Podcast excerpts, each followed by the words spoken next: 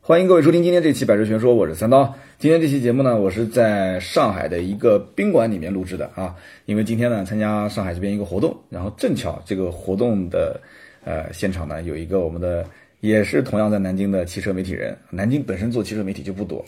啊，也是我的一个非常好的朋友，应该听到声音了啊，这个抖音的。应该算超级 IP 了啊，超级网红。没有没有没有哎，这个猴哥说车的猴哥跟大家打个招呼来，猴哥。哎，大家好，我是猴哥说车的猴哥。对，这个其实你那个猴啊，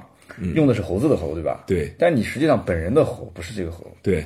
对，当时想这个 IP 的时候，就是等于用了一个字啊，对，因为我觉得我的名字啊，猴哥说车太俗了。怎么俗了那呢？动物的名称，小猴子多可爱啊，对吧？你你们最搞笑的是什么？你叫猴哥说车，嗯，结果呢，你猴哥说车长着这个，这我你说的比较不开心啊，没长事着八戒的身材，对， 结果你们又有一个八戒说车，然后八戒说车呢嗯长了一一个个猴猴哥哥的身材， 哎，这特别有意思。但是其实我觉得抖音这两年哇，这是非常大的一个流量池啊，嗯就是应该讲是素人在里面正常的玩儿也很能，就是很快就能有有非常多的，甚至上百万的，现在几十万都不算什么流量网红了。对抖音里面，嗯，你现在多少万粉丝 了？五百四十三点二，刚刚看。我的个天呐，五百多万粉丝啊，关键这让我们特别的羡慕啊！我是你的一个零头都不到啊。嗯对那其实呃，抖音里面现在汽车分类啊，就是我们讲专门做汽车内容嗯的，现在量级最大的是哪些？虎哥说车啊，就是那个光头大叔是吧？对对对，两千两千一百多吧，哇，已真的是两千多，因为前两两天千我一，刚看了两两千千一，多两，千一。两千多万。那么再往下呢？再往下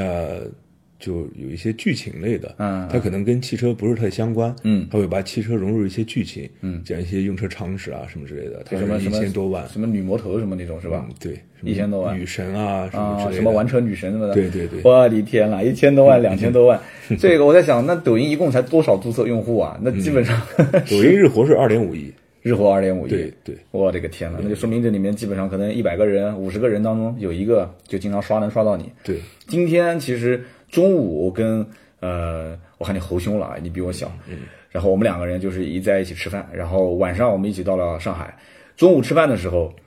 一桌子也是遇到了有认识猴哥的，哎呦，嗯对这这我刚刚看了你半天啊，说你是不是那个抖音上的？哎呀，他特意拿个手机给你看，说你是不是这个人？他在刷那个福克斯 RS 那视频，嗯刚好那件衣服跟我今天穿的衣服一样，啊，所以这种当明星的感觉哇，很舒服是吧？主要我我感觉是一个原因啊， 嗯，本来高高胖胖的人呢，到四处去走，无嗯论你是逛商场干嘛，被别人看的几率就大，是的，然后呢，你本来识别度就高，嗯，啊对吧？哦猴哥身高多少？我一八八，不止吧，我感觉你身高都快有一米九了，啊差不，多差不多，显高显高。就是你可能比较壮，对一八八，对，所以你看我跟你一起拍个照片，我发到微博上，然后人家问我说：“三刀，你一米五几 啊？”我的个天呐，我我就不巧，每一次每一次拍照的时候，我也不知道为什么，大家都推我往中间站，然后推我往中间站吧，旁边站的全是大个子。今天我们你跟我跟那个小涛，我们三个人在一起，对小涛的身高也是一米八几吧？，对，哎，所以就显得我这种一米七五、七六的人就就特别的矮。你这是最标志的身高，适合开英国车，有范儿。啊，英国 车。其实我们俩认识呢也比较早，其实我们应该有认识两三年了吧。嗯，当时我记得，呃，一开始的时候是你直接冲到我办 公室，一七年初夏 六月对份不，对，哇，记得这么清楚啊。对。你以后应该很讨女孩子欢迎嗯没有啊！ 就两个男人，两个人面基，男男人面基，你竟然都能记那么清，就是他会一拳重击到你心里，哇，你在重视我。哇！你看说话都一套一套 的，我受不了了，我受不了了！你看我的小心脏，今天我们俩还在宾馆里面录 呢。那么当时当时来的时候呢，说哎说这个侯兄可能平时偶然间听到了我的节目，然后听说是一个哎南京的，然后又听说是在河西，嗯，完全就是因为我办公室离你家近，哎，没有真的没有是我那个时候，我关注你好多年，真的，在荣幸荣嗯幸一五年开始听，嗯，一五年开始听，然后听了两年，因为其他人也会聊一些车，对的包括我是从小是看车评长大的那种，嗯嗯嗯，对吧？最早看杨丽老师、啊车幺六八啊，车幺六八冠那是最古老的了，对，然后陈震老师，嗯，然后嘉伟老师，嗯我都他们的视频几乎都洗过一遍，或者看过第二遍、第三遍。但是你是从另外一个视角去讲车的，嗯，这倒然也后是嗯可。能会你是用故事链来讲，我就很愿意听，我每天晚上我听着睡觉。就等于他们都是老师的日常的主修课。啊对我们这些呢就是属于选修课，啊 就听着玩玩的。选修更有趣， 对对对更容易听进去嘛。这倒也嗯是。然后我们俩第一次见的时候啊，特别好玩。我当时一看，哇，这一大个嗯子，我以为是过来找我收保护费的 呢。哇，冲到我办公室里面来，然后一上嗯来就很激动，我以为要打我呢。然后， 然后说，哎呦，我是听你节目的啊。手心发汗好跟好你好，握那手就好，那就好。然后后来我们俩就聊，哇，我就发现我我给你的就是。应该讲，你给我的第一印嗯象就是特别能聊，特别能侃，就是感觉这肚子里面有千言万语，嗯但是呢，就想在一秒钟之内把它全说完， 就是那种对感觉。啊对对对对，今天呢，我感觉还没完全进入状态，慢慢来啊。我稍微等会儿把当时我属于见到偶像，这个当时 吗？对，见到你，见到偶像，没有没有，我们俩第二次见的时候，其实我感觉你也是那种状态，嗯就是、哇，就当时我们是在拍一个斯柯达的是明锐的旅行版。对，嗯哇！你一来之后，就我招呼都没打，下来就是，哎，这车，这车，哎呀，这这车， 就是你有很多想法。就当时我觉得你是属于那种，你看到车子就特别想讲，对，看到车子之后就特别想给他下一个定论、下一个评判的那种人，就特别想表达，特别想表达，而且就是特别坚定，就是特别有信心。就是我不管你对我现在的这种表达有什么样的不同的意见，然后我能接受，但是我一定要把我的意见表达出来。嗯哎，我说的对不对？对，因为那种我感觉我我小时候是那种状态啊，五岁开始，我我母亲在家里面带我长大的，然后我父亲在外面一直进修学习，我父亲是一医生，啊然后呢，那个时候发现电视里面放拉力赛，拉力赛放放 F 一，那个时候三五车队嘛，对就是富士重工，然后我就看，只要是看这个汽车，嗯，就不哭，嗯，只要是看到车就不哭，哭了就看车，看车就不哭，真的嗯几乎成为一个定律。后来我妈说这孩子喜欢看车，然后呢就开始。就是日渐的给我买一些汽车杂志，啊给我买一些汽车书，《中国汽车画报》其实有那个时候不是特别火吗？那时候你多大？我那个时候七八岁，六七岁啊不认字认不全，先看图，嗯，图看完之后再给它重新的复盘一遍，干嘛？啊认识字了再看一遍，嗯，就是说就是那个时候怎么说呢？知识来源匮乏，反而会更重视这本书。就会有兴趣。对，然后后面所有的报价，嗯，每一期的报价数据、轴距、马力，所有的东西都可以记得住，因为觉得有趣，不知道为什么就是喜欢，嗯，闻到汽油味儿也喜欢，哦，可以可以，就那种感觉。所以骨子里面喜欢车。，对，那你第一次接触到车，就是你第一次真正开车是什么时候开始的？嗯，是在一个封闭场地，嗯，还小是吧？？十二岁，十二岁。对关键你家条件挺好啊。没有没有，我们那个时候家里面有个二手普桑，我们俩其实差多少啊？你应该是九零后，嗯，对，九五后九九零后，九啊，就九五前是吧？对九 零后。行了，不具体说了，这个反正单身嘛。 哎，对对对，single man，对你的情况其实跟我之前认识的 Jacky 很像，就是极速拍档的 Jacky 啊小强。 Jacky，Jacky 对，因为有一次我在参加这个汽车之家年会的时候，嗯然后 Jacky 正好获了一个奖嘛，上台演讲的时候，啊、激动的这个眼泪还有点打转的样子。对，然后他讲，他说其实他说你们可能都不知道我到底对车对这个行业，对于就是我为什么选择这个行业，我为了他我其实付出了多少。对然后他讲他大学的时候，从应该是零五年吧前后，嗯，其实 Jacky 应该年纪不太不年纪不小了。对，他因为你你按照零五年大还在上大学的话，基本上其实跟我差不多， 可能略微比我小一点啊，没具体问，但长得可能比较显小。他说汽车之家什么时候上线的？我的账号什么时候注册的？然后说我每天可以作业不写，课程不上，但是我每天起码保持一到两个小时跑汽车之家。嗯，因为当时在汽车之家的现场嘛，我心想如果是爱卡的年会的话，那可能就是我每天泡的是爱卡啊。对呃，易车的年会就是泡易车。哎，但是这个不重要，重要的就是。我觉得你跟他像的在什么地方？就是确实就对那种车子在面前，我对他的那种激情、那种眼神中哇冒着绿光的那种，很想分享的那种心情。这跟我当年其实一三一四年的时候刚开始想做喜马拉雅非常非常像，就是一肚子里的货想往外倒。但是呢，这个我不知道能到多久啊，因为说实话，你做视频比我难度要大很多。你现在不像我们当年，我拿个话筒我就巴拉巴拉聊就行了。那个时候我还在做新车、二手车啊这些。你现在其实，呃，真的，我我我我在想问一个问题，就是你们现在创作内容的话，一般一个本子要花多长时间？我，嗯，你猜，几分钟就好了是吧？我对于车的认知，嗯，是十几二十分钟，嗯，会说一个一两分钟的东西，嗯嗯但是我要给大家润色和加料，嗯，这是我每天日常开车，嗯，来回路上以及晚上睡前，嗯我在想，这个车更像一个什么呢？嗯，它像生活中的某个什么，或者把它形容成什么，更让大家能够理解。嗯对因为抖音是大众媒体，对，它的娱乐性会更重一点。就是说，大家想接受的话，比如说我说这个其实底品质底盘，嗯，它很像耐克的那个 Air Max 气垫鞋，人家就我节目里面不说过的吗？对，就是哎对，呀就是这个东西是大家很多传统媒体老师会说到的，我去怎么借鉴，放在哪个地方合适。嗯，我更希望的是大家能够从不爱车到爱上车，嗯，从不了解车到了解车，因为你的节目内容，因为流量大嘛。的确也是。嗯，但是呃，你觉得其实做到现在为止啊，嗯，有没有过困惑，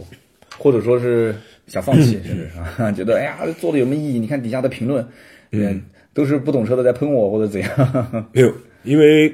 我们每个人都有从不懂到懂的过程。嗯，好像今天的他就像昨天的我，啊，我是这样觉得，就是我们每天都在进步吧。可能今天的观点放到五年、六年之后，嗯，依然在六年之后之后会发现今天是面目全非的，是值得被推倒的，嗯，也没有什么。但是我是当下这一刻。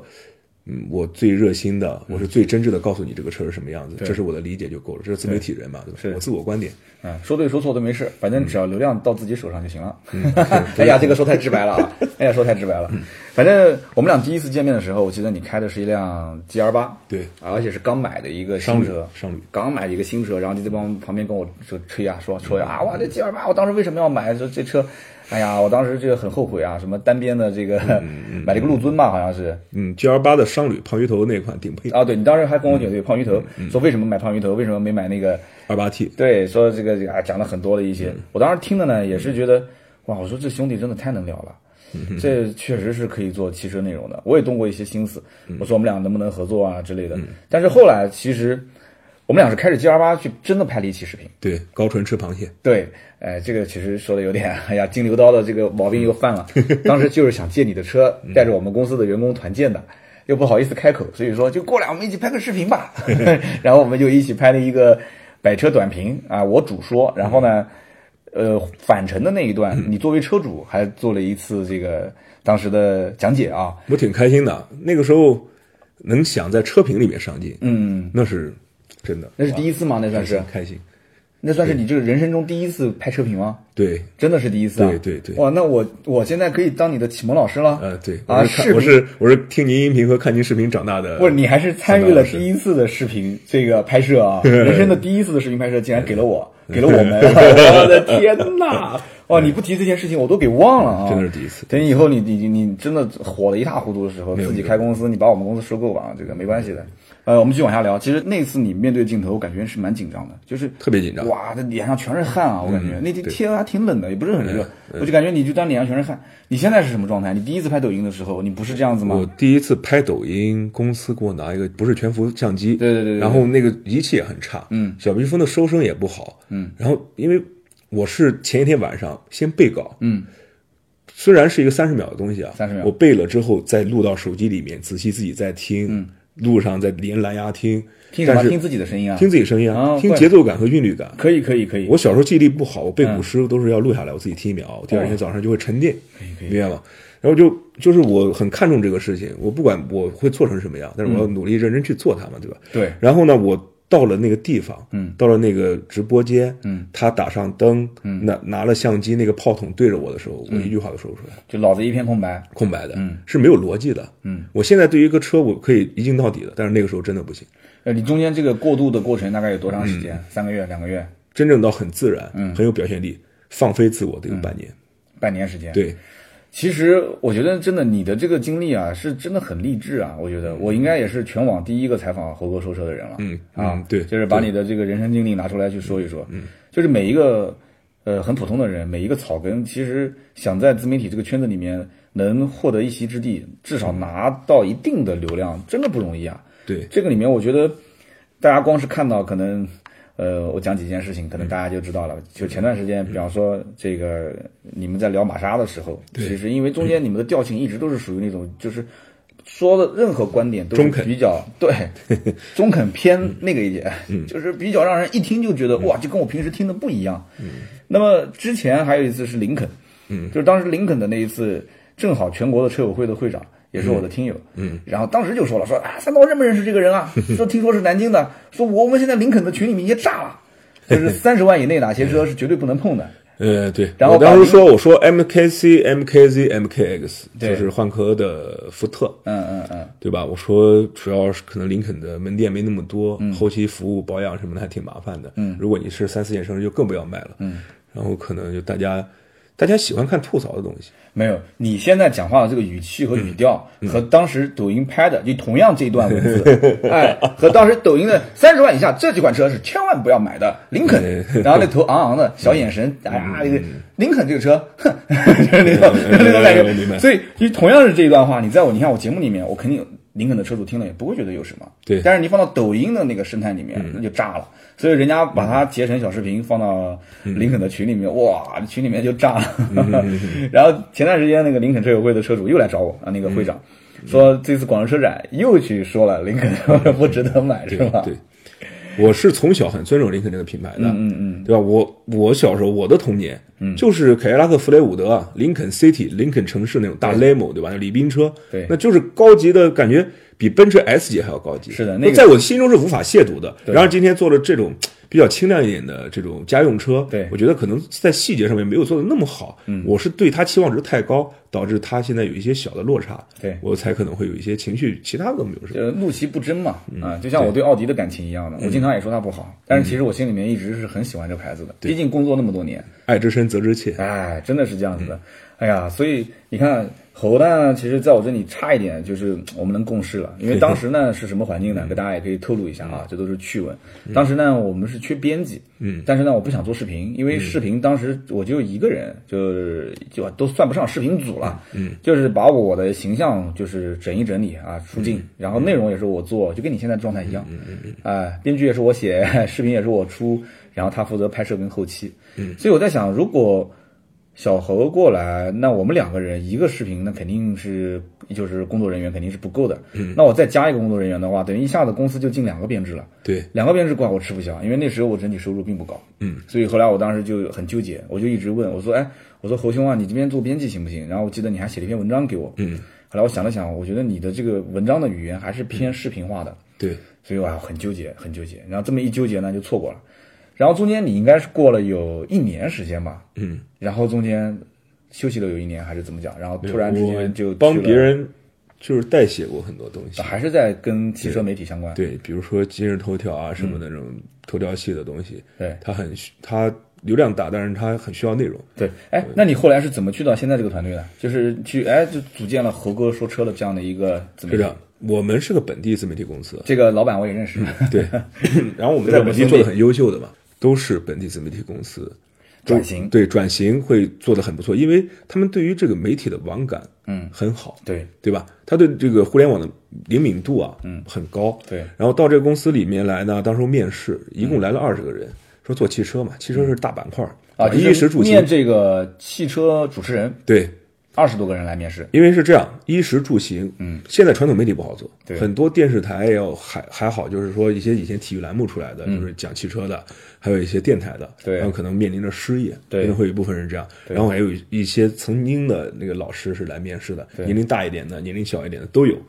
呃，还有一些传广告公司比较对传统的广告公司，对现在对业务对也不行了，对对都对转型，对，还有是也也是那种对于车比较热爱，他认为自己特别了解的特，别懂刚车哎出校门 的这些孩子们，可能很键盘啊，对吧？可能是那种状态的，天不怕地对不对怕对。然后我来面试，后来面我的时候，我是应该最后两三个吧，嗯应该我记得是十月份，嗯，呃，十月一号之前放假之前嗯去面的，十五号入职的，面面到最后，老板直接说一句话，我要你，嗯，呃，反正你就十五号来上班就行了。我说为什么？他说你不是最帅的，你看你长那么胖，要注意一下形象。他说你不是说对吧，声音最好听的，但是我觉得你有激情，你给我讲的每一句话都是射入我心的，你看着我眼睛说的，你想把它做好的。他说你甚至有很多幻想。上摇臂啊，拍大制作，拍那种超级碗广告那种。嗯，现在本公司做不到，但是未来你可能会做到对，。三八公司能做到，他 会讲。不是他有没有讲这么一句话？哎呀，我从你的身上看到了一个人的影子。嗯 曾经的三刀，曾经的曾经的三刀。呃，因为你因为你们这个老板以前跟我一起合作过一家公司，嗯嗯、啊，然后呢，我在想这件事情真的就琢磨琢磨挺有意思的了。嗯，南京这边原来其实就我一个汽车自媒体，现在的话算嗯上呃难选的车，就是这个三个司机啊，有难选的车这个团队，再加上。呃，还有一个是做也是做，就这次跟我们一起来的，对，但是可能不算太过于全国的这种属性了啊，可能区域的，再加上就你们团队，嗯，主打小视频、抖音的。其实南京现在汽车这个自媒体的生态还算是越来越 越比以前， 原来是一孤苦伶仃的一个小房子，现在成了一条街了啊。我我觉得是这样，嗯，就是我希望是这个地区会出现很多的 KOL，但也很难大家在一起有一种嗯氛围，嗯，对吧？大家相相互这个氛围是很好的。北京有，对吧？广州有，嗯对那南京真的缺这一很难块。很难。哎，你怎么理解网红跟 KOL 的区别啊？网红啊，嗯，网红，我觉得就是像催化剂，嗯，它来得快，去得也快，嗯。KOL 是有个人 IP 属性的，阿 B 属性，对，嗯，他可能要有一定的信任背书之类的啊。嗯对对对，你说现在在整个的这个抖音生态里面啊，就大家其实现在我相信我们听友当中玩抖音也很多，当然了，也有一些可能是玩完之后就可能删掉了， 就是说天天一拿抖音出来五六个小时，就不经意间就刷过去了。对，那么也有一些可能从来不下抖音的，我也认识一些人，嗯，啊，他们可能就是比较属于一个是工作比较忙，二一个呢，他们有他们自己的一个阅读的习惯，嗯，他可能不太喜欢这种快阅读的或者是短视频的这种生态，嗯。那么你觉得就是现在你说汽车，我们就聊汽车品类，嗯，你像这个虎哥就是那个光头大叔啊，嗯嗯，这个模式，哇，这个切的点太准太准了，它这叫你汽见过车他吗展示，新车展示，对，你你你你说嗯说呢？他为什么能这么火？这个编段子，嗯，今天他来了首，先，我觉得啊，嗯，虎哥是在这个行业里做很久，对但是他不像做车评，嗯，他之前是在杭州做那个投诉类节目，是九十八点一还是九十一点八？然后他把握一个最好的点就是，车要车要让大家先看得清楚、看得明白，看得清楚，先不要看得看明你人，嗯，对吧？他要先小舍，然后大得的，嗯，然后呢，还有音乐啊，嗯。就是这种运镜方式啊，嗯拍摄角度啊，都是抖音系的。嗯，你看这个视频就是很抖音，白，对，你就是嗯很抖音，对吧？所以他把这个拎得很轻。对，我做什么不是我自嗨，嗯就是我做短视频不是说我要自嗨完成自己想法，而是给你们看，是的让观众嗨。你能服务多少人，你自己受众就越啊大吧。就是你就像一剂药一样的，对吧嗯对？嗯就是有的观众刷到你的视频，他感觉就是没反应，对嗯有的观众刷到你的视频，哇，那哇又是流鼻涕又是感冒，哇，就是浑身就对对对 对就是那种感觉，就兴能奋打了到人家的三寸七寸了，对吧？对，一开始我第一次刷到他那个抖音的时候，我觉得哇，这说到啥这是？这什么什么说的浅他哎来是了，吧？我说浅，对，可能后来我回头想了一下子，可能因为我们是做汽车媒体的，对就这车我太熟悉了，你什么什么四眼大灯亮亮又亮，嗯这轮毂二十万，在车内怎么不能喝？怎么能不喝一瓶八二年的什么可八乐？二年的可乐，这都老梗了，我当时觉得，称为奋斗一号。哎，对，什么都是一号，我觉得哇，这太那个了。哎，结果没多久上瘾了，我自己刷刷也刷上瘾了，嗯刷刷，我说哎，这个有点意思啊。它是叫现象级，哇，这种洗脑洗的它太那叫个了，就是魔性的东西。对你听一些网红音乐，你就会这一阵老唱。对对吧？为什么说以前的这些电视广告喜欢找一些孩子出来做背书？嗯，对吧？就是呃一些小孩儿声音，嗯，送礼又送脑白金，嗯，那送礼送脑白金的小孩儿喜欢模仿小孩儿说话，嗯，家里面小孩儿一说碎碎念碎碎念，大人就记住了，真的是这样， 对啊，所以就是它是一种现象级的东西，真的有点意思。所以说我们都是在做想做汽车专业内容，但是其实我们没有说反推敲，嗯，或者去说逆向研发内容，嗯，他们会反过来想，这个是真的高明的一点。那他这种是属于展示类的，除了他之外嗯呢？你觉得其实，在汽车这种短视频的领域，今天我算是学习了啊。嗯你觉得还有哪几种是属于现在目前当下符合抖音这种生态的？符合抖音生态就是一些剧情类嘛，那就是拍一些什么悬疑啊、汽啊这车个侦探是吧对对对，这种东西。嗯，其实它是一个汽车壳子，它跟汽车不是特别相关。嗯，但是呢，它会被算进汽车类目里面，嗯这也是很奇怪的。然后其他的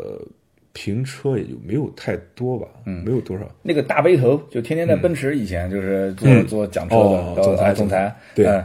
呃，跟你的粉丝量现在差不多吗？它比我高，比你高。它是六百多还是七百多？嗯，嗯，那那个你觉得怎么样？跟你现在目前的形势，它也是剧情啊。对我觉得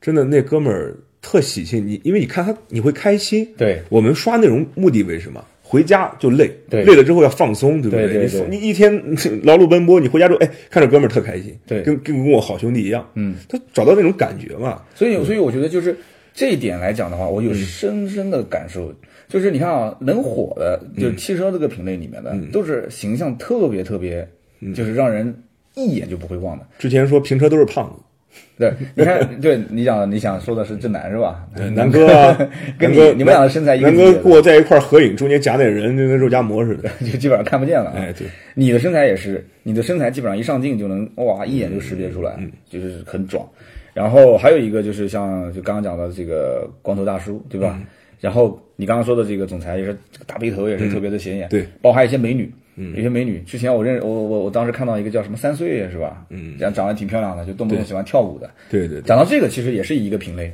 就是、就是你你可以不懂车，特别是女生，嗯，但是你只要在车子面前跳跳舞啊、唱唱歌啊，哦，颜值特别高的，对对对，这个我感觉也是人气特别旺。这是最基础的以前的最最 base 的那种广告玩法，嗯，对吧？车企想让你宣传车，增加曝光量，我没有让你聊这车好不好吧？嗯，但你至少让大家能看清楚吧？嗯，如何看清楚？嗯，咱们都知道很多那种就是标题党会放些图片引你进去吧？美女嘛，是男人都喜欢看，对不对？这是人性的弱点。抖音就这一点好，抖音不需要标题党，抖音只要一刷开，你什么内容好不好，上来前十秒、前三秒对对一嗯对，看就知道了。他不会说骗取你的那个个人时间嘛，零散时间嘛？那我现在有一个疑问啊，你说你现在粉丝量嗯也相当可观了啊，几百万的粉丝量，嗯，这么多的人嗯在下面留言关注，那每天发私信给你的肯定也是爆多，对吧？所以你你怎么去转换呢？就是说你全部放在抖音的生态里面意义不大。嗯你有没有想过你怎么转换呢？比方说你是转到微信上、微博上，嗯我看你微博好像也没怎么经营啊，没有，对不对？你微博也没怎么经营，那你转到微信上还是转到什么地方？是做社群化运营，还是你最起码要有变现渠道啊，对不嗯对？你是怎么个玩法呢？有没有想过？是这样，就是我做内容经济内容一年了，嗯，哦，也有一年了，对，一年了，去年十月份，十十月十五号嘛，啊，那真的一年多呃，了啊，哦一年一年多了。哇然后说快变现嘛，也就这一两个月的事情。才这一两个月啊，对，要说真的变现，就是不亏钱吧，前面钱就是平一平一差不多。嗯嗯嗯。为什么呢？我们会接一些其他类型的广告，对我看到了它跟车不相关，啊嗯，但是呢，它可以很好的融入车这个情景里面，嗯，抖音的后台数据都可以看得到的，你的人物画像，嗯，你的这个性格标签，你平时喜欢说什么，以及多少人群比例，男女比例，嗯，摩羯座、狮子座、天蝎座都能给你排出来，啊，这个厉因害为了，因为你的这个标签嘛，因为你都是有注册生日进去的嘛，年龄啊什么的，年龄段、地区，嗯，你会看到很多富裕的地区对于汽车的关注就很多。对我当时抖音写的是北京人，然后年龄十 四岁，开个玩笑啊，这个不重然要。然后呢，这些广告主就会有的放矢的来投广告了。嗯，那我上个月可能会有剃须刀啊这种嗯广告来接过来，为什么？后台关注你的百分之九十五的都是男男性性，嗯，他觉得是极为标准的、精确的流量，嗯，那 OK 啊，我可以说，我可以接一接这种剃须刀的广告啊，养活目前的状态，我可以再做继续做内容，因为我觉得内容要做真实性，对，要做真的是说我有观点，我敢说真话，对大家才有看点。你说大家都是一副皮囊，在这边说一些大家都知道的东西，你去搜索，全网都能搜到的东西，那要你干嘛呢？但是也有个矛矛盾的点啊，就是嗯你现在的风格已经是见车就喷了，那你有一天对也吧没？有健身就喷了，但是这个你你只有喷的流量高啊，反正这个你也能看得出来啊。但是如果说你要如果真的碰到一辆车，确实我们先不讲充值啊，就是说这辆车你发自内心觉得确实是个不错的好车，你从头开始舔， 然后你从头开始舔，一分钟的节目舔了四十五秒、五十秒，底下一片骂说你这哥们儿肯定是充钱了，这怎么办？我经常这样，经常这样，经常这样，然后别人说充钱了，嗯，我很开心啊，很我开心觉得大家觉得哎，我是一人物啊，还看得起我，对，这个是你没有充钱，但是你确实喜欢。那么像比方说我们今天参加这个活动， 这个活动真的是，哎，人家也安排你过来也参加活动，也各方面，而且这个车子确实也是，啊，就是我们说也没关系啊，就是保时捷的这个九九九二嘛，对吧？ 911九幺幺车型，我们马上明天下赛道嘛，嗯，那明天赛道体验完之后，你也是喜欢玩车的，你总不能说保时捷的操控性垃圾。不好，你总不能这么说吧？你总不能说保时捷的车，哇，这全世界造型最失败的车型了，你肯定不能这么聊啊，对不对？对，那那这车的，你总归比方说拍个二十秒、三十秒，嗯你上了这一个作品在抖音上，嗯，然后别人一看也，人家现在网友都非常的聪明，嗯也很敏感，一看说，哎呦，你这明显是参加活动的嘛，对，对吧？然后你你这哪怕是个段子，也可嗯能有反转，也可能很好玩儿。你你觉得其实这个我们一判断上来讲，算是商业吗？这种这个不是商业啊，也不算， 就是我这样觉得啊，嗯，充值叫充值，嗯只说好话，嗯，对不对？嗯，车圈充值这个现象是还是就比较正常的吧，比较正常的，对吧？嗯对对他对就他生财的知道嘛，对吧？身材知道对吧？也是门生意啊，对不对嗯？那你是做平台也好，做 APP 也好啊，做这些网站，曾经的这个 PC 端，对它一样的都需要广告位儿的，对嗯这个没办法的，推动经济发展的东西。但是呢，我觉得这种活动叫合作，合作，嗯，对吧？我哪台车给你，优点缺点你可以讲，嗯，况且这种百年车型大家都特别清楚，嗯，只是对于新车它比较有期待，对我们抢的是一个热度去来报道它，你会把它当成一个段子来发吗？就是比方说做的好玩儿，只要是偏娱乐，有人看就行。嗯，对，我是这样想，就是我首先要让大家喜欢上车，对于车有兴趣。嗯，那这一部分人以后，你会慢慢的让他对于车的理解和层级会更高，对，对吧？你说老师先骂你一顿啊，你对吧？你这个不好好写作业啊，你这个逃学啊，你不喜欢他，你就永远这扇门关上了。对，就是对学习已经失去兴趣了。对，人家要爱上你，愿意听你说话，你慢慢娓娓而道来，这叫就是这叫什么？不失言是人嘛。对，挺好。其实我们现在做的很多事情，就是可以把一部分人带到汽车这个圈子里面来。嗯，大家把它当成一个生活当中啊，就像一个调调味剂一样。对对啊，就变得很开心。对啊，男生都喜欢车嘛，对吧？你只要提到这个话题，你不管是看猴哥说车也好，还是听三刀的这个百车全说也好，都无所谓。嗯对嗯呃，我们不用去太过于。把它定性啊，说谁谁谁是一线车评人啊，谁谁谁怎么怎么优秀，谁谁谁只只只不接充值，对吧？嗯但是呢，你可以把这里面的一些那你觉得不合适的弃掉，然后你留下好玩的、有意义的，嗯对啊，吸取一些干货。但是现在主要是因为大家时间有限，嗯，所以呢，你商业太多啊，有的时候别人会觉得，哎，我就自然而然就取关了，嗯对因为我时间有限，对我只想去看那种干货特别多的，对啊，就是三分钟、两分钟能把事情说完的，嗯你别到时候一分钟的东西缩个三十分钟。对然后现在目前来讲，我刚刚想讲的就是这么多粉丝啊，我还没听到答案，就是嗯这么多的人，这么多的私信，几个问题，第一个有做社群吗？没有。第二个有有转换成，比方说咨询买车肯定是有的，对吧？嗯，转换成客户的有吗？没有，那你太可惜啦。因为什么呢？汽车是全国性的东西，嗯，然后现在还有地域一些限制啊。我能什么的做，还还要往下聊吗？ 我能做。今天晚上节目等会儿录完结束之后，我们俩做接着 聊。其实就想跟你套套这句话了啊，嗯就是你觉得全国各地那么多的呃区域限制，那么多经销商，嗯，不太好做，对吧？嗯，因为本来也是因为其实我是这样觉得啊，我很害怕，就是如果中间某个环节出错对，然后影响信用背对我书，我我我是这种从小别人对我印象很重要的那种人，嗯嗯，我可能要把这个月大家的饭伙食费都包了，但是要大家说我好，就是包我就了呃嗯喜欢做大哥，保护自己的对我我羽从毛小在一个大院里面长大，嗯再到学校里面，永远想做大哥那种人。那做上大哥了吗？关键你是想做大哥，还是真的做上大哥了？这个我很关心。是是这样，是大傻。嗯因为什么呢？你想做大哥，别人把你当大哥，然后你会发现自己是大傻，因为他，因为因为老二才会最聪明，啊老大是在前面冲锋陷阵的嘛。听 懂了，就是老大把自己的好吃的、好用的、好玩的全部奉献出来了，对，但是我自己开心嘛。对自己感觉特别好。但是老二其实是把底下的人这个权利抓在自己手上。对对对， 呃，我就是做老二那 种人，你就是那种想做大哥的人。哎呀，我们俩在一起，就我才是应该是猴哥说车，你应该是八戒说车。嗯 对可以我们俩人一出去，那就是正儿八经就是猴哥配八戒。我跟你说，哎 没事，你现在西游文化嘛。 对对对，你现你现在这个你现在这个兄弟的公司里面待待几年啊？就是。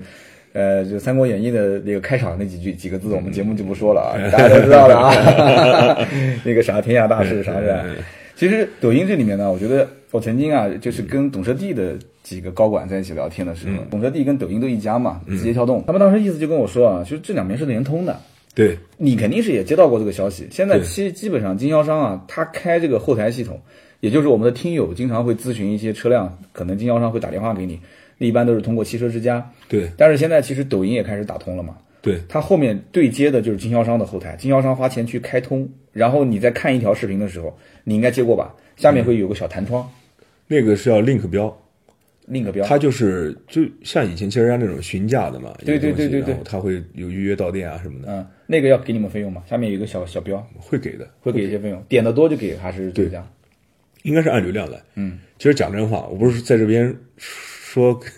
有什么自己要抬高自己。嗯，我对于直播的费用，嗯，我对于加 link 标多少怎么结算，我真不知道。嗯，我我这个人就心里面觉得我把事情做大了，我不会缺钱。嗯，但是我做小的时候，我没有资格去想这些。认认认真真去做。因为我我每天特别忙，我就跟你讲我一天日程。嗯，我早上起来就是到公司要开早会，嗯，要考虑今天选题可行性，嗯，安排人员拍摄，嗯，我前天晚上要直播，嗯，我几乎要勤勤劳的时候每天都直播，我没有个人私生活，没有业余生活，知道吗？然后我要写脚本，啊嗯，偶尔写有一些广告那种就是剃须刀这种东西跟车无关的，那不是我擅长的呀，嗯，我还要怎么想去转化成那个剃须刀，嗯，你知道吗？所以就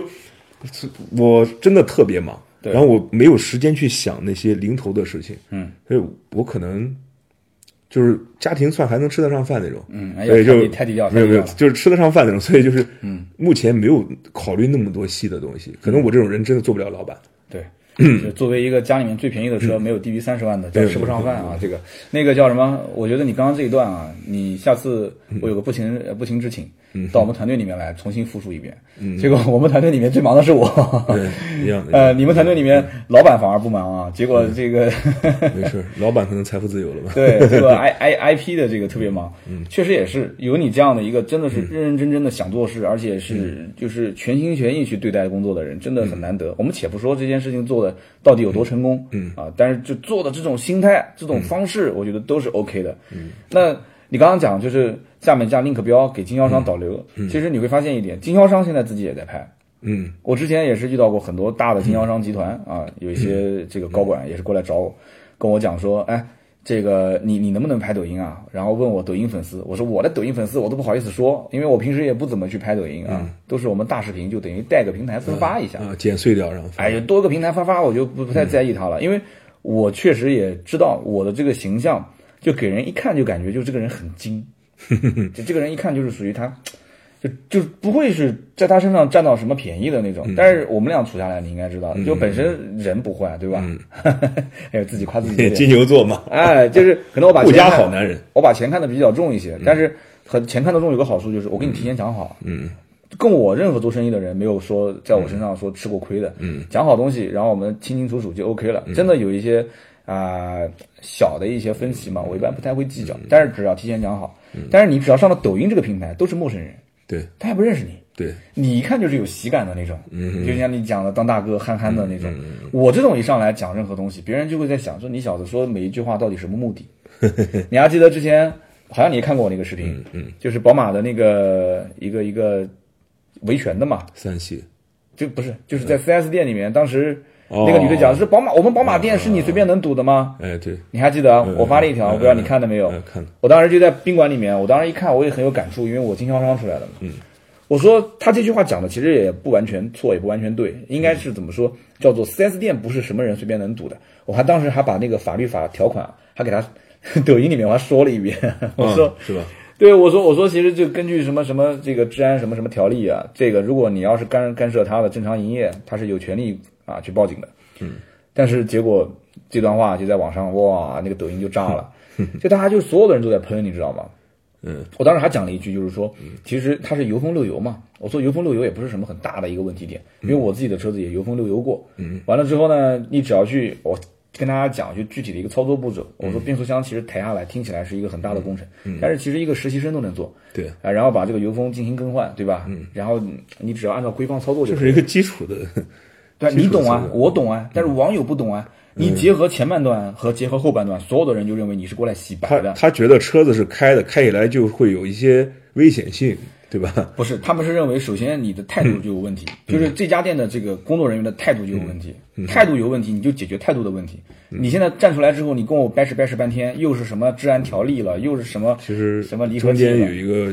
小插曲，嗯，我做那种，嗯，去年啊、呃今年的四月份，嗯，记得吧？我上海车展时候前夕，奔驰 CLS 六十六万，奔驰漏油事件，嗯嗯我我是一个不太喜欢北奔的人，嗯，平时视频中也是各种流露出来这个嗯五喷系喷局是吧是吧？然后 E 级 Class，嗯，呃，那个 C，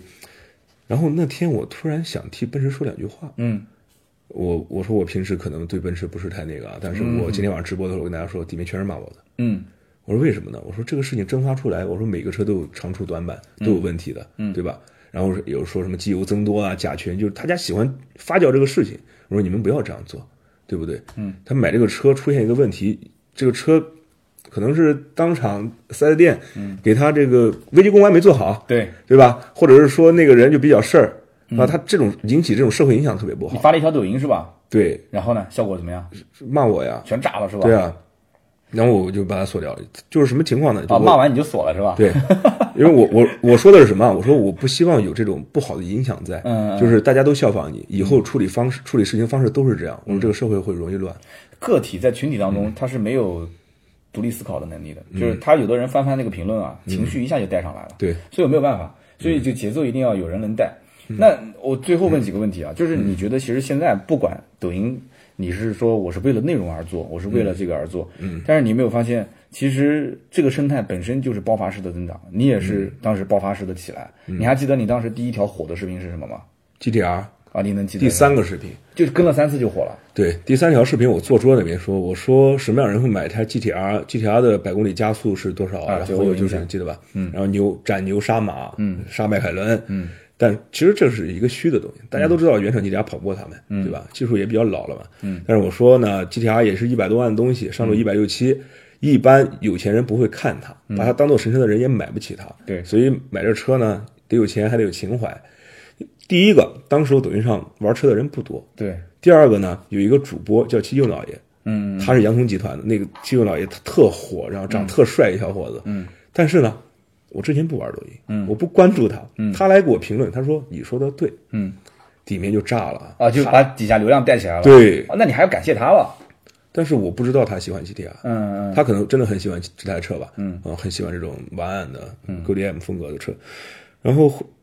我们公司有一个人截图发群里说：“哎，胡哥，这个导演你认识吗？你跟他朋友？”我说：“不认识啊。”嗯，我说：“就是，其实就是好好做内容，嗯，做内容中可能会有一些善缘来，对，也会善缘，对吧善缘？嗯，所以就这样子一下子就爆了多少粉丝？当时五六万吧。就是你当时都没想到，你当时预估你应该是更新多少期你才能要火？你刚刚我跟你聊到说五六万，你觉得不多，嗯，你你这个思维模式不对，然后思考角度不对，嗯怎么呢？当年超过一百万的汽车主播就没有，啊，这是两年前的事情，一年前一的事情年，半之前就是没有多少，真的没有多当少当时。其实有个五万粉已经不错了，是不这是意思，吗？当时候有个七八十万粉大 Q 啊，嗯，已经是大 KOL，，对，就是你五万哇，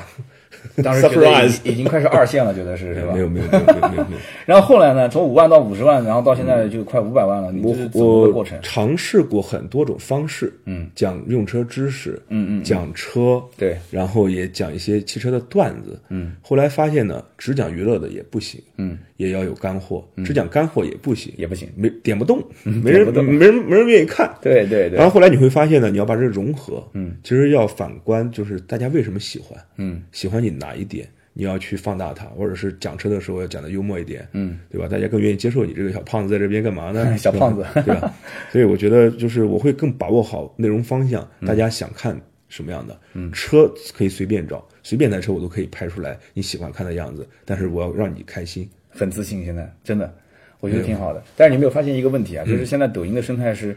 算法制嘛，嗯对因为它是张一鸣、今日头条这种，对嗯对吧？它这个骨子里就是算法，所以你觉不觉得现在做的所有的内容，其实完全是被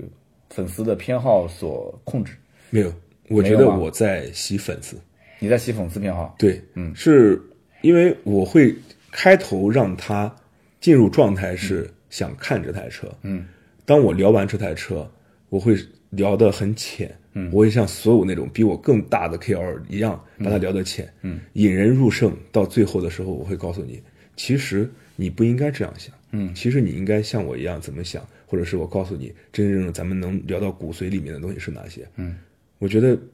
我做到的是这一点。然我后我觉得最成功的这一点啊，不是粉丝，粉丝多少真的不在乎的。嗯，所以我是希望大家把我话说完，把我话听完。嗯，我要这个舞台就告诉你啊，我的认知是这样，我是正能量的，没问题。 OK 你相信我。然后看到旁边哇几十万个赞，你觉得说哇全中国有几十万个人赞成我的这个观点，我好开心啊！嗯有那种成就感吗？开头有，嗯，后来我就不以麻木物喜了不以己悲了，因为如果做内容，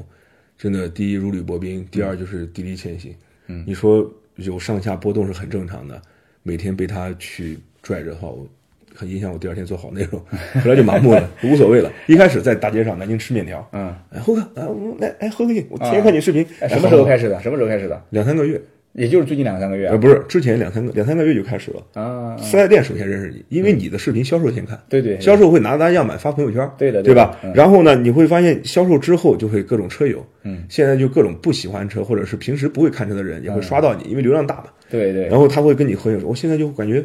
嗯，走到哪都有人看见。对但不对但是就是，但是我不会说像一开始这种感觉，内心窃喜，有一些小膨胀啊，对，你现你现在这真的是到机场也有人认识，到高铁站也有认识，到处都有吗？对我跟南哥两个人就是一个 半个流量池的感觉，你知道吗？就是我跟南哥前两天在成都有一个活动，嗯，然后我跟我们俩在双流机场，嗯，在那走着走着，哇，南哥，南哥指指我，嗯啊， 啊，就这种感觉。一路上全都是认识的人吗？对，然后不是就是那种男孩子，嗯，二十岁到四十岁区间的，是绝对是看你视频的。所以抖音这个其实真的定位还是很精准的，就是只要这一条线基本上把控的好的话，嗯，好好做。其实我真的很开心是什么？他们的那种感觉，就像我当年去你工作室找你那种感觉，嗯嗯，我会很细心的跟他耐心的说每一个东西，对，他想分享给你，因为他觉得你专业，对然后他会分享。我说我我买 A 六，你说跟五系一级到底哪个好？对然后我说说各有各各有各的好，但是我说 A 六的车主一般怎么怎么样，再夸他一下，他特开心，这对他一个认可。其实我我在这边想跟大家分享一个事儿，嗯，就是可能费点费点时间啊，就是我去年腊八节那天，嗯，有一个车友给我发了一个私信，然后花了。三百多个字，嗯，嗯特别长。火锅，我是一农民工，我家庭背景不好，我怎么怎么样，怎么怎么样，我家里面特别穷，但是我现在需要一台车，嗯，我今年就是说真的是搬砖，然后赚了一些钱，就是很不容易，风里来雨里去。我买一国产品牌呢，还是买一个什么韩国品牌呢，还是买日系品牌呢？我耐心的给他讲完之后，我送他一句话，我说，我说你能给我打那么大段话，嗯你很用心，嗯，你用心一定会成功，嗯。今天我给你推荐我这台车，下一次推荐，日后相见，嗯，我已经就是我我们你给我发过信息，我就下一次还能看到你的信息是顶置的，嗯，我下一次给你推荐的可能是七系、A 八、S 级，嗯，因为那个时候你可能是公投，因为万事就怕用心，嗯，你就是一个用心的人啊，我觉得你一定会成功，嗯嗯嗯，因为然后我说腊八节吃腊八粥，嗯，注意身体，不要太不要太劳累了，嗯。他给我发一个暖心两个心，我心里很感动，真的很感动。我也会收到后台很多说，猴哥你拍奔驰 G 淋着雨拍，别感冒了，别别发烧了，多喝热水。我觉得这件事情有意义。就像我高考那年，人家那个班主任说，你就不是上专科的命，你就能上本科，你聪明，好好学习，努力。那三个月我真的考一本科，就是他那个话，他信任你，嗯他看得起你，你对他说的每一句话是有重量的。对嗯我觉得这就是我做这件事情的意义。对，往往有的时候人生中陌生人无意无意的一句话，无心的一句话，能让别人对吧？嗯，就是突然之间啊，就是你说 A 人六生进行了改变啊你说我说，他说猴哥 A 六好还是一级好？我已经买 A 六、嗯我我干嘛要说 A 六不好呢？它也是一个好车，然后我会说啊、你开这个车会怎么样怎么样？他开心，未来三年内他开这个车的时候会想着我的话嘛？他一定会开心嘛？对你心情好，开什么车都好，你心情好，感觉隔音也好，音响也好，对吧？行为品质也好，对，其实心心情的问题，你分享的过程中，你也很开心，对因为你以前就是没有这么一个嗯口打开你的这个思想分享的这样的一个嗯渠道，你现在这个口子一开，抖音给了你一个舞台，嗯哇，然后又看到了很多人跟你之间的互动、留言、私信，嗯你会很开心。你会拿着手机天天在那边私信都是你回的吗？我我告诉你啊，很疯狂的，嗯，很多人到公司来是一种上班的态度，嗯，而我是那种，因为我是合伙人嘛，嗯，联合创始人嘛，嗯，所以说他第一个是我自己的事情，嗯，我不是坐班制，嗯，我可以二十四小时都在公司，嗯，那么在这些闲暇之余，别人在剪片子，我在看着他们剪片子的时候啊，看着我每条都回，我的天我甚至最起初的评论都回，嗯他们说我什么先进之星啊，什么不用命啊，就是什么什么铁男啊，嗯我无所谓他们怎么说，就是我回的时候我嗨啊呀、对，是一种上瘾，会对会我很上嗨呀瘾对吧很兴奋，嗯，就我就能体是会，就是我自我满足，其实对你不用说谢我，其实我得到的比你还要多，是一种自我实现的过嗯程。行啊，其实今天聊那么多啊，这大家能看得出来啊，这个猴哥也是特别特别的能说，而且今天只是我觉得还没怎么放开的情况下就说了这么 多，没嗯 事，都在南京啊，有机会的时候，等到你哪天一千万粉的时候，我们再聊一期。然后两千万粉的时候我们再聊 一期，然后三千万粉的时候我估计就请不动你了。啊看得起我，看得起我。三千万的粉丝，我说哎我永远是，我永远是刀哥的弟弟。 不要闹，不要闹！三千万粉我约你的时候，你说你三刀二是谁啊？你这小小 V 还过来找我，那你能能给出场费吗？嗯 没有没有，真的挺好的。我觉得这个，我觉得你只要保持现在这种心态啊，我们的音频节目是很容易就是一直沉淀下来，可能三四年之后再回听都能听得很有感觉。对，所以今天是对吧？二零一九年的这个十二月九号，所以我在想。明年年底的时候，你会是什么样的一种心态？嗯，你保持现在这个初衷呢，我觉得是不会有错的。对，啊，但是你怎么说呢？可能在我来看啊，我今天也听了你一直在跟我聊，有些话我们在节目之下也没聊到啊。节目之上，我发现哎真的，其实侯是一个很真诚的人。嗯，那从我角度来讲，我做节目也发现，就是跟我们听友之间的交流，这么多年了，大家都是。很敏感，也是很交心的那种。虽然说我们可能远隔千里，有的还有海外的，你肯定也有海外的粉丝啊。但是，一听就知道了。现在的媒体的这种，像我们，特别是做自媒体的，我们没有播音腔嘛，我们不是拿个稿子这边读，嗯对嗯吧？所以，往往特别像脱口秀这种形式，你的想法、你的思维、你的逻辑、你的世界观、人生观、你的三观正不正，嗯，脱口而出，就马上别人就知道了。对，嗯甚至于最可怕的是什么？我看到有一些主播是他自己认为自己说的没有错，嗯，但是就底下所有的评论，甚至于包括我们看，都都很清楚，就这个人嗯肯定是三观是有问题的。对。其实人家说面由心生嗯嘛，相由心生嘛。其实语言环境也是，口腔惯性也是。我觉得就是能让人家听着舒舒服啊。这些大师傅们跟你说话，为什么让你感觉到很舒服？对，因为他内心是无挂碍的，是纯净的。对所以说，反正做内容是一种修行吧。哎呀，一起加油！哎呀，这个讲的真好，行啊，非常感谢啊！今天这个猴哥也挺晚的了，我们俩今天在这个宾馆聊到快十一点了，要不一会儿等会儿出去撸个串啊什么的。啊，今天我这晚体上型不太适合， 我已经跟这个吃串儿是无缘了，反正。好的，好的，我们今天就聊这么多。那么也感谢大家的收听啊，听到最后的都是我们的铁粉。那么有没有我们的猴哥说车的铁粉呢？也欢迎在我们节目下方留言。那么侯兄也可以在我们节目下方啊，这个去，你有喜马拉雅的账号啊，有对吧有？也可以去回复回复，我跟大家何一止起是聊一有聊啊，。我是你第一批粉丝，你不哎要呀闹，了别。别别粉丝了，你现在都是已经是大 V 了，对 吧？我们现在都是同行，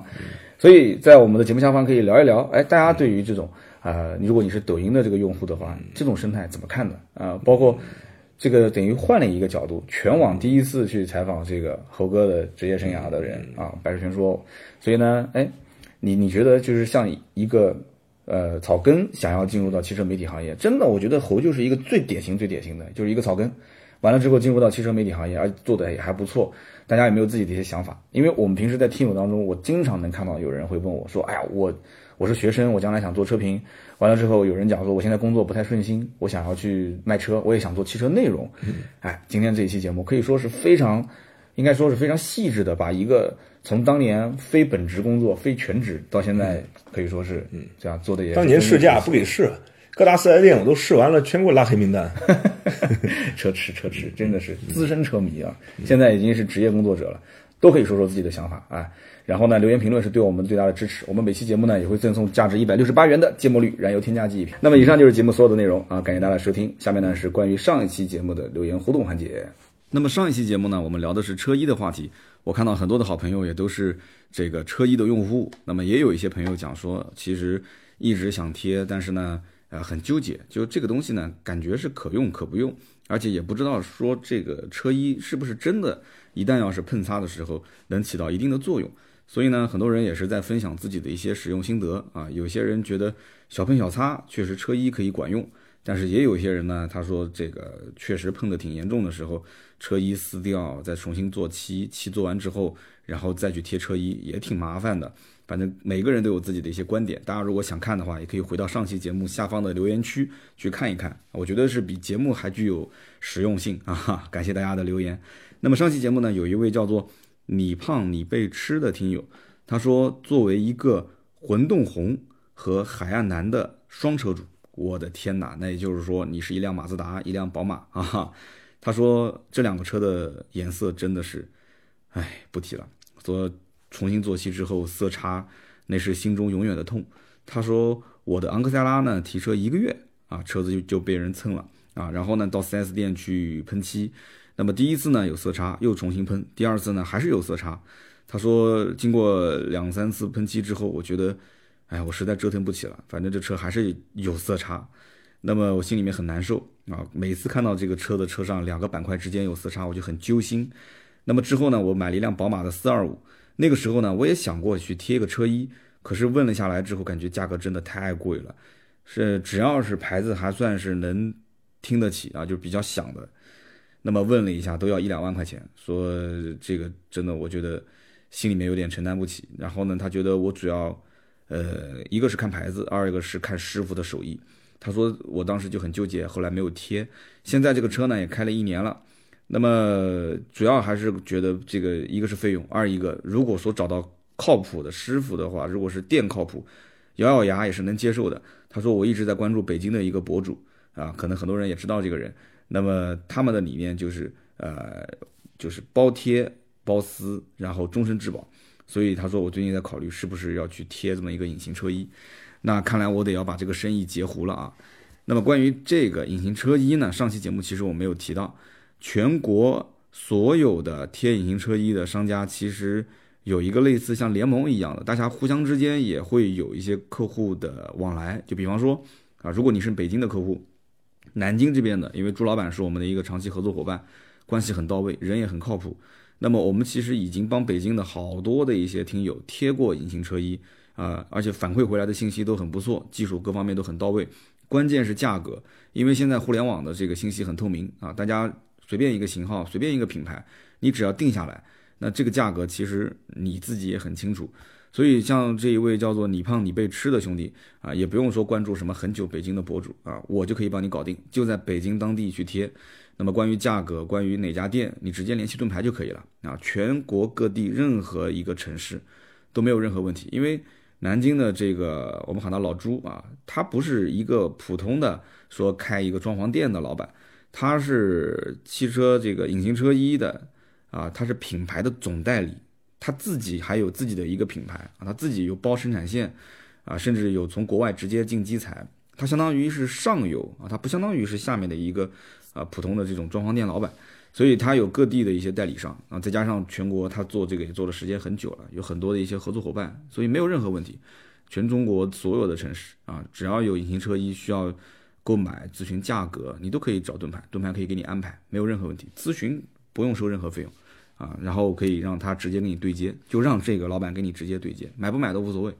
那么这是一个，二一个呢，这个有一位叫做绝不告诉你的兄弟，他呢是这个行这个行业的一个从业人员。他说：“三刀兄，我跟大家讲几个关于贴隐形车衣的误区啊。那么第一个呢，就是车衣，只要你贴的时间久了，它必然是要留胶的啊，甭管是多好的车衣，肯定是要留胶。那么差别无非就是留胶是多还是少。那么另外一个呢，漆面它不是镜面，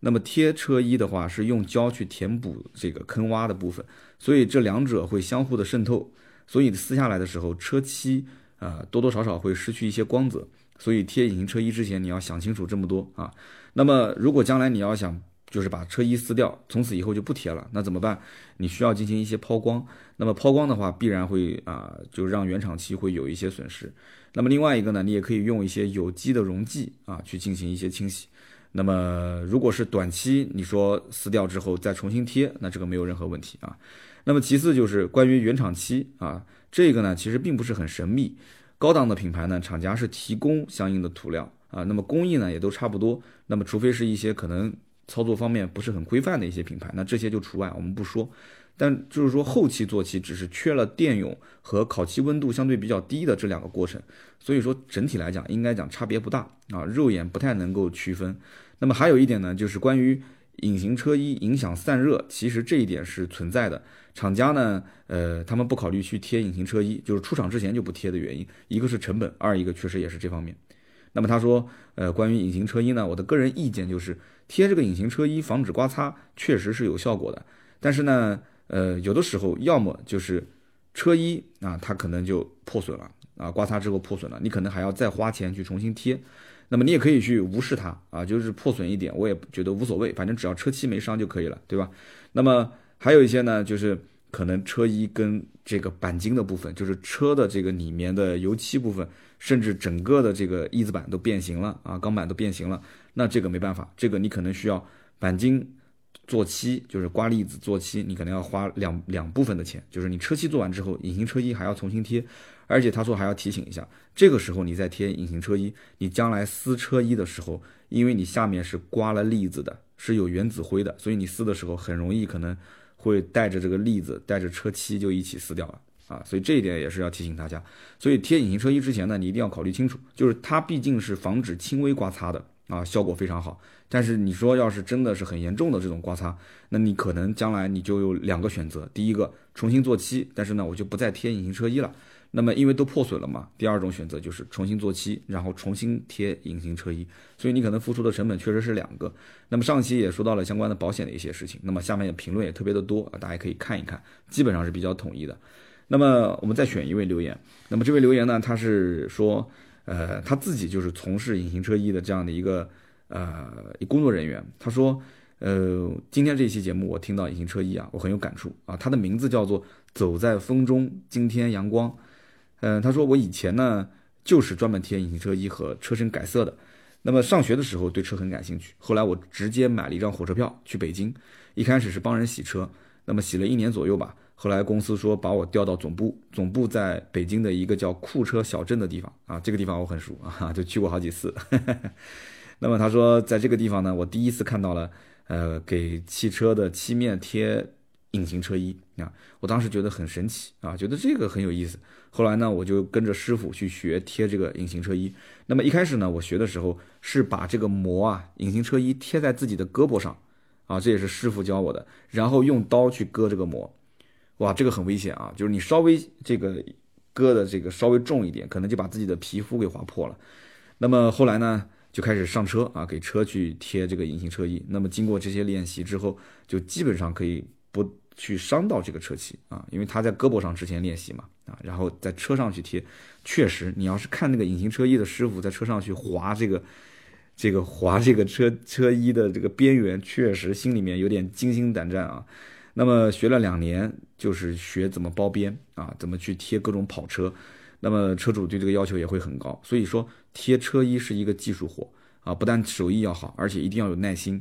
那么贴的好不好，主要就是看每一次你的包边包的这个是不是很精致。那么今后呢，才会在长期使用的过程不会啊、呃、起边。那么这一位叫做走在风中，今天阳光。那么也是非常感谢大家啊、哦！这次主要抽的呢，你看有两位其实都是从业人员，或者说是对这个行业比较了解的，也是呢给大家做一个补充。因为我们在聊的过程当中，有一些话题呢可能没有展开，那么大家也是比较关心一些话题，在下方也会在留言区写出自己的一些想法。那么还有一位呢也是车主啊，就是说了隐形车衣的自己的一些经历。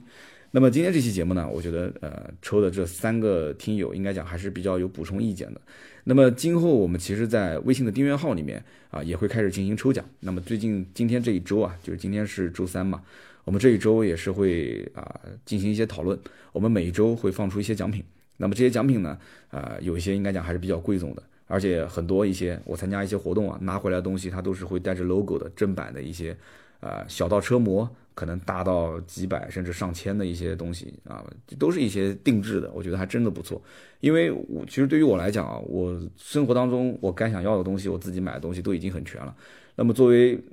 单位里面的这个同事来讲，大家也经常会参加活动，所以这些东西我觉得是完全可以啊分享给我们的一些听友的。所以大家可以关注一下我们的微信订阅号啊，从下一周开始，我们正式的啊每周都会抽奖啊。订阅号的抽奖方式呢，我也想听听大家的意见，有没有？哪些比较不错的订阅号，就是每一天或者是每一周进行订阅号抽奖的，我不知道什么样的一种方式是比较公平公正的啊。那么，因为毕竟在我们的这个节目下方，我们随机抽取，我觉得啊、呃、问题不大。那订阅号是不是也可以采取一些啊，比方说精品留言啊，就比较优秀的留言，我们每一个月啊，或者是每周啊啊，或者是每周抽两次都可以。